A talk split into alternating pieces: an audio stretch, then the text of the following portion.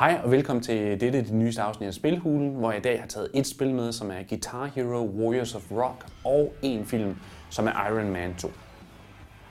Guitar Hero Warriors of Rock er ikke overraskende det nyeste afsnit i Guitar Hero-serien, og det nye er denne gang, at de rent faktisk er kommet ind i historiespillet.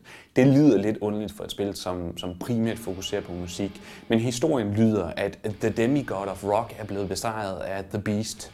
The Demigod of Rock er åbenbart halvguden, du ser op til, fordi han kalder ud på alle sine krigere, som er alle de karakterer, man kender fra de tidligere Guitar spil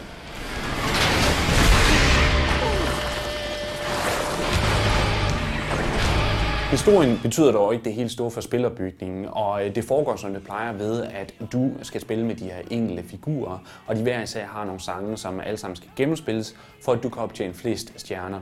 Det nye er så, at optjener du de her stjerner, optjener du nok af dem, forvandler de sig til en ny figur, som er den figur, de vil bruge til at hjælpe The Demigod of Rock. Det betyder dog ikke det helt store for spilopbygningen, og som du muligvis kender det fra tidligere afsnit i serien, øh, skal du også denne her gang øh, vælge en figur, hvor efter du spiller de sange, som tilhører den her figur.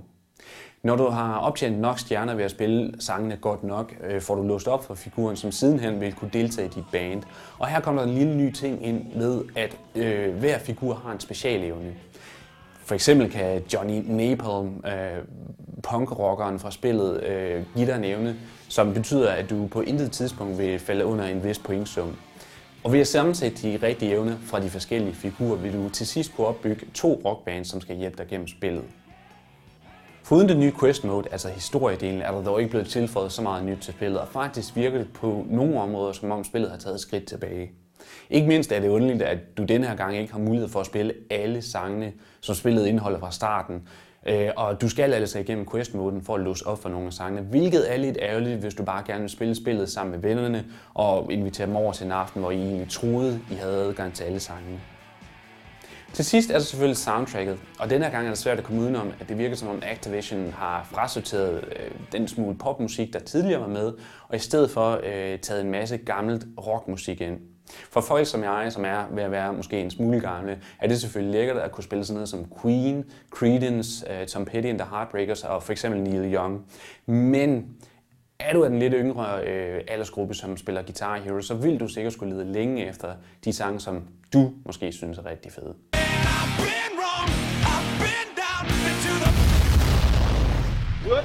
Gode superheltefilm kan man som bekendt ikke få nok af, og den første Iron Man-film var om noget en rigtig god af slagsen. Nu er efterfølgende så endelig kommet på Blu-ray og DVD, og denne gang er det nærmest naturligvis en ond russer, som Iron Man må bekæmpe. Hvis du så den første Iron Man-film, kan du måske huske, den sluttede med, at Tony Stark bekendt over for hele verden, at rent faktisk er ham, der er Iron Man. Det er også mere eller mindre her efterfølgende starter, øh, og det betyder naturligvis, at der er en masse mennesker, som har stor interesse i at få fat i den fantastiske Iron Man-teknologi. Et af dem er et våbenfirma, og dette våbenfirma får på et tidspunkt tilbudt om at slå sig sammen med en russer ved navn Ivan Vanko, som vi senere hen i filmen lærer har en del af hævne på Tony Stark. Ivan Vankos lyst til hævn på Tony Stark betyder, at han laver en hel hær af Iron Man-lignende robotter.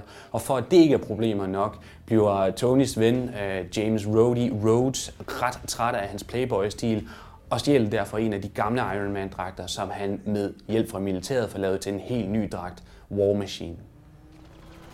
Alle disse historier blandes selvfølgelig sammen til en eksplosiv slutning, hvor der virkelig bliver givet gas for Hollywood-budgetterne og de kæmpe store eksplosioner. Det kan dog ikke skjule, at Iron Man 2 ikke er en lige så god film som den første, desværre. Historien er simpelthen for rodet, og så er den heller ikke spændende nok. Desuden mangler der en smule af den humor, den underspillede humor, som gjorde den første Iron Man-film noget helt specielt.